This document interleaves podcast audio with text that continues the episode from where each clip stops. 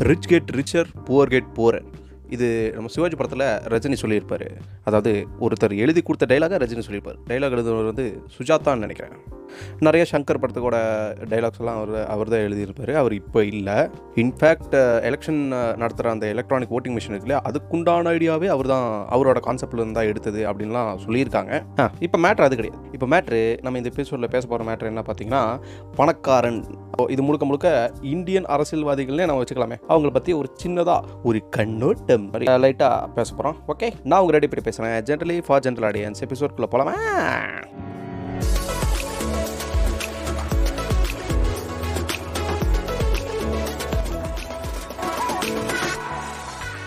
நம்ம ஊரில் ஜென்ரலாக நம்ம பசங்கிட்ட இல்லை படிக்கிற பசங்கிட்ட எல்லாம் கேட்கும்போது வெளியில் இருக்கிற ஆளுங்க இந்த சொந்தக்காரங்க வீட்டுக்கு வருவாங்க இல்லையா? அவங்க கேட்பாங்க தம்பி உனக்கு என்னப்பா ஆகணும் ஆசை? இல்லை பேரண்ட்ஸ் கூட கேட்பாங்க. முக்கால்வாசி இந்த மாதிரி கேட்குறது இல்லை பேரண்ட்ஸ் முன்னாடிலாம். இப்போ ஓரளவுக்கு கேட்குறாங்கன்னு நினைக்கிறேன். ஸோ அந்த விதத்தில் பார்க்கும்போது பசங்களோட ரிப்ளை எப்படி இருக்கும்? நான் டாக்டர் ஆகணும்.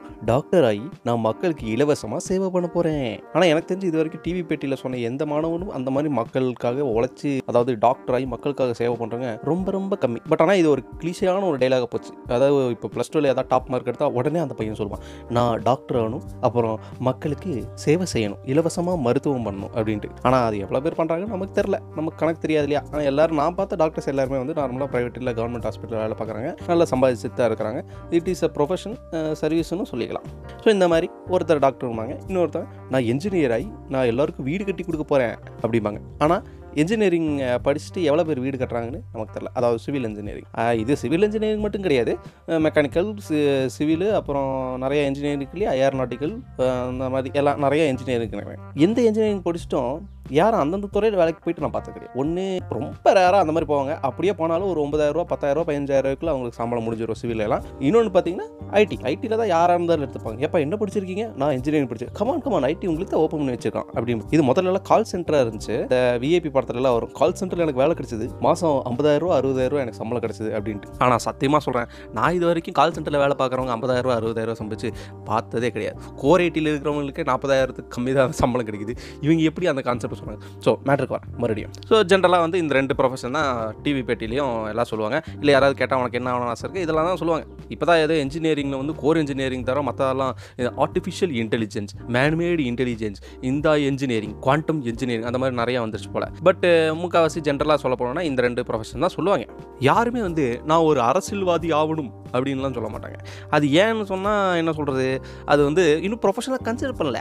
ஆனால் உண்மையாலுமே பார்த்திங்கன்னா ஒரு பிஸ்னஸ்மேன் ஒரு டாக்டர் ஒரு என்ஜினியரை விட சம்பாதிக்கிறது லோக்கல் கவுன்சிலரில் சேர்மனாக தான் இருக்கும். அது எப்படி அப்படி சம்பாதிக்கிறாங்கன்னு நமக்கு ஜென்ரலாக ஒரு டாக்ஸ் இருக்கும் இல்லையா? நம்ம சுற்றி முற்றி பேசும்போது டீ கடையில் உட்காந்து பேச அவர் அவராப்பா அவருக்கு அவங்க லேண்ட் இருக்குப்பா பத்தாயிரம் ஏக்கர் இருக்கு ஊட்டியில் எஸ்டேட் எல்லாம் இருக்குமாங்க ஆனால் அவர் வெறும் சாதாரண ஒரு சேர்மனாக கவுன்சிலராக தான் இருப்பாங்க. ஒரு கவுன்சிலர் சேர்மனுக்கே இவ்வளோ காசுன்னா அப்போ எம்எல்ஏ எம்பிக்கெல்லாம் எவ்வளவு காசு இருக்கும். அரசியல் செய்பவன் மக்களுக்கு தொண்டாற்றுவது. அப்படின்லாம் சொல்றது பழைய காலம். இப்பத்த ட்ரெண்ட் என்னன்னா அரசியல் ஒரு பிஸ்னஸ் போனா கவுன்சிலர் ஆனா கவுன்சிலர் ஆகிறதுக்கு காசு இறக்கணும். காசு இறக்கிட்டு எவனா சேவை பண்ணுவானா? கிடையாது. காசு இறக்கி அதை எப்படி பத்து மடங்கு பதினஞ்சு மடங்கு ஆக்கலாம் தான் வேலை செய்வான். இதுலேயும் ரெண்டு கேட்டகரி இருக்கு. ஒருத்தவங்க வந்து ஏதாவது ஒன்று அந்த ஏரியா ஆளுங்களுக்கு கவுன்சிலராக இருந்தால் அந்த ஏரியா ஆளுங்களுக்கு ஏதாவது ஒன்று செஞ்சு அதுலேருந்து அப்படியே கமிஷன் மாதிரி அடிச்சுப்பாங்க.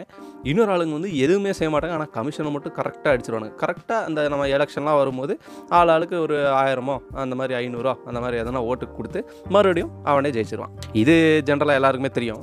அதுவும் தமிழ்நாட்டில் இந்த காசு பாலிடிக்ஸ் வந்து இது ஒரு ஸ்ட்ராட்டஜியே இருக்குது. அதுவும் ஆயிரத்தி தொள்ளாயிரத்தி சுமார் பன்னிரெண்டு வருடங்கள் முப்பது வருடங்களுக்கு முன்பு அப்படின்னு சொல்லிட்டு ஒரு அரசியல்வாதி ஒரு குறிப்பிட்ட ஏரியா இருக்குது இந்த மதுரை பக்கத்தில் திருமங்கலம்னு நினைக்கிறேன். அங்கே வந்து இந்த மாதிரி ஒன்று இம்ப்ளிமெண்ட் பண்ணி அதுக்கு ஒரு ஸ்ட்ராட்டஜி பேரே இருக்குது எப்படி வந்து நம்ம நானோ டெக்னாலஜி அந்த டெக்னாலஜி இந்த டெக்னாலஜிங்கிற மாதிரி இதுக்கு ஒரு பேரே இருக்குது திருமங்கலம் ஸ்ட்ராட்டஜியா அதாவது காசு கொடுத்து ஓட்ட வாங்குறது. இது ஜென்ரலாக எல்லாரும் கொடுக்கும்போது வாங்கிக்கிறது தானே. ஏன்னா நம்ம காசு தானே. நம்ம உழைக்கும் காசு அரசியல்வாதி சுரண்டுகிறார்கள். அதை நாங்கள் திருப்பி பெறுகிறோம் அப்படின்ட்டு. ஸோ இதில் இன்னொரு மேட்டர் என்னன்னா நம்ம வாங்குற காசு இப்போ எவன் நம்ம காசு கொடுக்குறானோ அவனுக்கு ஓட்டு போடக்கூடும் அப்படி பார்த்தா யாருமே ஓட்டு போட முடியாது. ரொம்ப ரேராக இருக்கிற கட்சி தான் வந்து காசு கொடுக்காம ஓட்டு கேட்டு வருவாங்க. ஆனால் அவங்களும் ஒழுக்கமாக ஓட்டு ஓட்டு வாங்கிட்டு ஒழுக்கமாக வேலை செய்வாங்களான்னு தெரியாது. ஏன்னா திடீர்னு நம்மளை வந்தேறி அப்படின்ட்டானுங்கன்னா இந்த சில அரசியல் நுணுக்கங்களை பற்றி நான் பேசுவது இது வந்து கொஞ்சம் பேருக்கு புரியாமல் இருக்கலாம். அதாவது வெளிநாட்டில் வாழும் தமிழர்களுக்கு புரியாமல் இருக்கலாம். பட் மோஸ்ட்லி நம்ம இது பேசுறதெல்லாம் வந்து ஜென்ரல் பப்ளிக் தமிழ்நாட்டில் இல்லை இந்தியாவில் கிட்ட இருக்கிற தமிழர்களுக்கு எல்லாருக்கும் புரியும். அதாவது இந்த வந்தேரி அப்படி அப்படியெல்லாம் பேசுறது. ஸோ விஷயம் என்னன்னா இப்போ பாலிடிக்ஸும் வந்து ஒரு பெரிய பிஸ்னஸ் ஆயிடுச்சு எப்படின்னா இதுக்கு வந்து டார்கெட் ஆடியன்ஸில் இப்போ வந்து ஒரு கறி கடை வச்சா யாராவது நான்வெஜ் சாப்பிட்றவங்க வந்து வாங்குவாங்க. காய்கறி கடை வச்சா ஜென்ரலாக எல்லாரும் பொதுவாக வாங்கி சாப்பிடுவாங்க. கரெக்டாக ஏன்னா நான்வெஜ் சமைக்கிறதுக்கும் காய்கறி எல்லாம் வேணும். பொலிட்டீஷியன்ஸ்க்கு வந்து டார்கெட் ஆடியன்ஸே கிடையாது. ஜென்ரல் எந்த கடைக்கு வேணாலும் டேப்பா இது சந்தா கொடுங்க அப்படிம்பாங்க. சந்தான்னா இந்த கமிஷன் மாதிரின்னு வச்சுக்கோங்களேன் அது எது கொடுக்குறாங்கன்னு அவங்களுக்கே தெரியாது. அப்புறம் இந்த யூனியன்லாம் வச்சிருப்பாங்க. இந்த ஒர்க்கர்ஸுக்குன்னு ஒரு யூனியன் இருக்கும். அந்த யூனியனில் வந்து எப்பா நீ இந்த யூனியனில் தான்ப்பா சேரணும். இங்கே வந்தா இங்கே கட்டு அப்போ தான் உனக்கு எல்லாம் பெனிஃபிட்ஸும் உன் கைக்கு வரும் அப்படிமா ஜென்ரல் பப்ளிக்கு வேறு வழி கிடையாது. நம்ம காசு கொடுத்தாகணும். ஏன்னா இல்லைன்னா நம்மளை பிழைக்க விட மாட்டாங்க. அப்படி நம்ம காசு ஏதோ ஒரு கடையில் வந்து அவனுக்கு கேட்பானுங்க. காசு மட்டும் கொடுக்கலான்னு வச்சுக்கோங்க. கரண்ட் கட்டு பண்ணிடுவானுங்க. நம்ம யார்கிட்ட போய் பேசணும் இப்போ ஏதோ சோஷியல் மீடியாலாம் இருக்குது ஃபோட்டோ வீடியோலாம் பிடிச்சிட்டு போகலாம். அப்படியா இருந்தாலும் எல்லா மீடியாவும் ஒன்றும் பேசாது. ஏதோ குறிப்பிட்ட நம்ம இந்த எதிர்க்கட்சி மீடியாலாம் இருக்கும் இல்லையா அவங்க வந்துருவாங்க. ஏன்னா அவங்களுக்கு எப்பயும் ஆளுங்கட்சி விமர்சனம் பண்ணணும்? இந்த மாதிரி எதனா பிரச்சனை நடக்கும்போது அவங்க வந்து பேசுவாங்க. ஆனால் இன்னொரு மேட்டர் இது இன்னொரு ஒரு எபிசோடாகவே நம்ம வந்து அப்லோட் இந்த நியூஸ் சேனல்ஸ் வந்து எப்படியெல்லாம் இருக்குது அதுவும் பொதுவாக இந்த தமிழ்நாடு நியூஸ் சேனல் இது ஆக்சுவலாக ஃபாரின் நியூஸ் சேனல் அந்த ஃபாக்ஸ் சிஎன்என் அந்த மாதிரி இருக்கிறதோட ஸ்ட்ராட்டஜி வந்து காப்பி பண்ணி இந்தியாவில் இம்ப்ளிமெண்ட் பண்ணியிருக்காங்கன்னு கூட நிறைய பேர் சொல்லுவாங்க. பட் ஆனால் தமிழ்நாடு மீடியா வந்து வேற லெவல் அல்லது ஓரளவுக்கு நார்மலாக இருக்கும். அதெல்லாம் வந்து எந்த கட்சி இப்போ ஆளு என்னது? ஆளுகிற கட்சி ஆளுங்கட்சி. அந்த ஆளுங்கட்சிக்கு வந்து நார்மலாக அவங்களுக்கு கொஞ்சம் சப்போர்ட் பண்ணுற மாதிரி இல்லை. கொஞ்சம் அப்படியே அப்படியே சொம்பு தூக்குற மாதிரி அப்படியே மீடியா நியூஸ் போடுவாங்க. இது ஜென்ரலாக பார்க்கணும்னா இப்போ இருக்கிற கவர்மெண்ட்டில் நிறைய நடக்கும். போன இருக்கிற கவர்மெண்ட்லையும் இப்படி தான் ஆனால் ஓரளவுக்கு எதிர்த்து பேசுவாங்க. ஸோ நான் சொல்ல வரது என்னன்னா பாலிடிக்ஸே இப்போ பெரிய பிஸ்னஸ் ஆகிடுச்சு இப்போ வந்து மக்களுக்கு சேவை செய்வதெல்லாம் வந்து பாலிடிக்ஸ் கிடையாது. முன்னாடி இருந்துச்சு.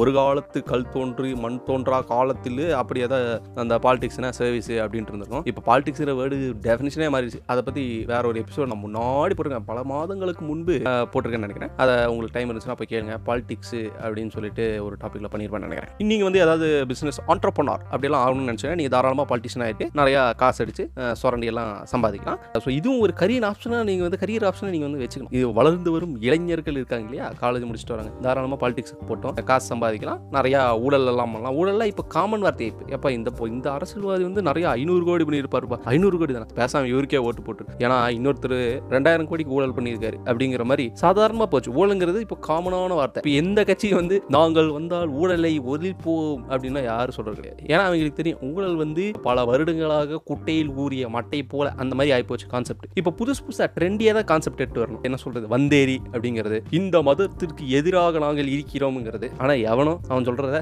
கண்டிப்பாக செய்யவே எப்படி? செய்யவே மாட்டாங்க. அவங்க அவங்களுக்கு கட்சிக்கு வந்து ஏதாவது ஒரு இது பண்ணணும் அவங்க கட்சியை வளர்க்கணும் அப்படின்னா அவங்க வந்து சூடு சொரணை வெக்கமானம். வேமா சூசு அப்படின்னு ஒரு ஷார்ட் ஃபார்ம் கூட நம்ம வச்சு கூப்பிடலாம் அதுதான் எல்லா பொலிட்டிஷியன்ஸ் இருப்பாங்க. பட் உண்மையில் என்னன்னா இந்த மாதிரி பொலிட்டிஷியன்ஸ் இல்லைன்னா வந்து நார்மலாக ஒரு கண்ட்ரி ஃபங்க்ஷன் ஆகாது. எக்கேடோ கெட்டு போகிறதுக்கு அட்லீஸ்ட் இவனுங்க கூட சேர்ந்து கொஞ்சமாக கெட்டு போயிடும் அப்படிங்கிற மாதிரி தான் இப்போ இருக்கிற பாலிடிக்ஸ் இருக்கு. வளர்ந்து வரும் இளைஞர்கள் ஆண்டர்பனர் ஆகணும் ஸ்டார்ட் அப் பண்ணணும் அப்படின்லாம் யோசிச்சுக்கிறோங்க தாராளமாக நீங்கள் வந்து பாலிட்டிஷியன் ஆக ஒன்றும் பிரச்சனை இல்லை காசு மட்டும் பார்க்குறீங்க. ஸோ சர்வீஸ் பண்ணுறதுக்கு வர்றதெல்லாம் வந்து காலம் முடிஞ்சு போச்சு. எல்லாம் காசு தான் எந்த ஒரு பிஸ்னஸாக இருந்தாலும். பொலிட்டிஷியன் ஆகிறதுக்கு கொஞ்சம் கன்சிடர் பண்ணுங்கப்பா. அதுவும் ஒரு ப்ரொஃபஷனாக சேர்த்துக்கணும்னு சொல்லிட்டு நான் முறையிடுகிறேன். இதோட இந்த எபிசோட நம்ம முடிச்சுக்கலாம். நெக்ஸ்ட் வர கான்செப்ட் வந்து மோஸ்ட்லி நியூஸ் சேனல்ஸ் பற்றி பேசலாம்னு நினைக்கிறேன். பட் சொல்ல முடியாது. நமக்கு டெய்லி ஒவ்வொரு விதமான தாட்ஸ் வரும். திடீர்னு ஒரு தாட்ஸ் இதை பற்றி இன்றைக்கே பேசலாமே அப்படின்னு சொல்லிட்டு ஏதாவது கண்டென்ட் கிடச்சதுன்னா உடனே அதை பற்றி பேசிடுவோம். நம்ம எப்பயும் சொல்கிறது செய்யறது இல்லை செய்கிறதும் சொல்கிறதும் இல்லை. இருந்தாலும் ஒரு ஜஸ்ட் சின்ன பைட்டு தான். அப்புறம் கூடிய விரைவில் வந்து நம்ம நிறைய டிஸ்கஷன்ஸ்லாம் பண்ணலாம்னு நினைக்கிறேன். அதுக்கு நமக்கு கெஸ்ட்டு யாராவது வந்தாங்கன்னா நல்லா இருக்கும். கெஸ்ட்டுன்னு யார் இருப்பா? நம்ம தெரிஞ்ச பசங்க யாராவது சுற்றி சும்மா உட்காந்துருப்பானுங்களே நம்மள மாதிரியே? அந்த மாதிரி எவனையா பிடிச்சி நம்ம ஒரு கான்வர்சேஷன் மாதிரி பண்ணலாம். ஏன்னா ரெண்டு பேர் இருந்தால் இன்னும் கொஞ்சம் இன்ட்ரெஸ்டிங்காக இருக்கும்ல பேசும்போது. நான் உங்கள் ரெடி பண்ணி பேசுகிறேன் மீட் யூ இந்த next episode generally for general audience bye